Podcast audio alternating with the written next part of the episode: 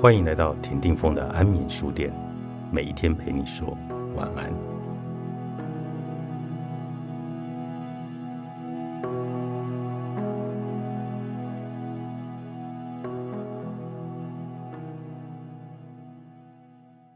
我有个刚认识不久的新朋友，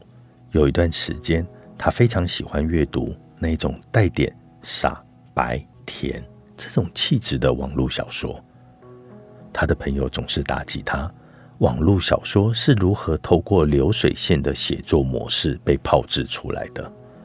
他听后总是笑笑，既不反驳也不改变，想看的时候还是看。那几个月里，几百万字的长篇小说，他就这样从头到尾跟下来，每天花时间读几章，一直读到这部小说完结。后来因为某个机会，我到他家里去了一趟，我发现他家简直就是个图书馆，文学、哲学著作应有尽有，其中不乏一些拗口声色的读物。但他写了很多读书笔记，逻辑清晰，思维缜密，而且见解独到。我很疑惑，既然他已经饱览群书，到达这么高的境界，为什么还会看那些傻白甜的网络小说来作为精神食粮？他笑了笑说，因为那段时间刚好失恋，心情非常的低落，看网络小说不需要思考，不需要触及内心深处的某一些东西。而他选择的那一本小说的作者非常的勤奋，从来没有间断过更新，所以每一天打开这本书，就有一种被陪伴的感觉。就这样撑过了三个月，他感觉自己像是重新获得生活的勇气，可以恢复到往昔的生活的模式当中。他说，人生有时候是需要放空的，如果在痛苦的时候还逼自己要正常，那只会适得其反。面对现实尽力而为，累了就不要硬撑，病了就好好的休息，这是非常自然而然的事情。可是现在的人总是高估或者低估自己的真实能力，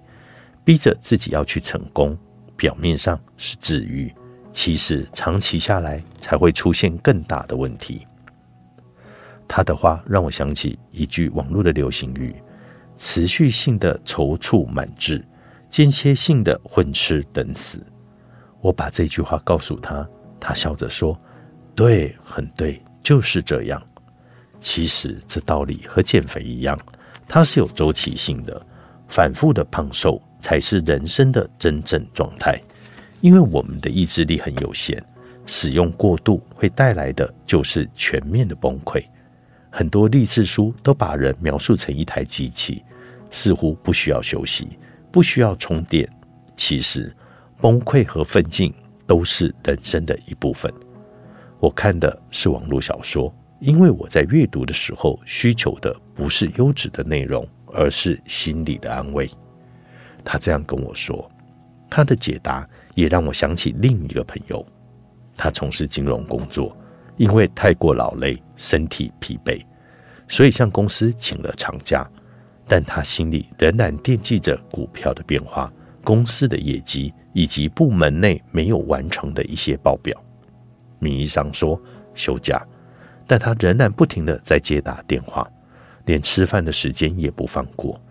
结果他在这个假期内却更加的忙碌，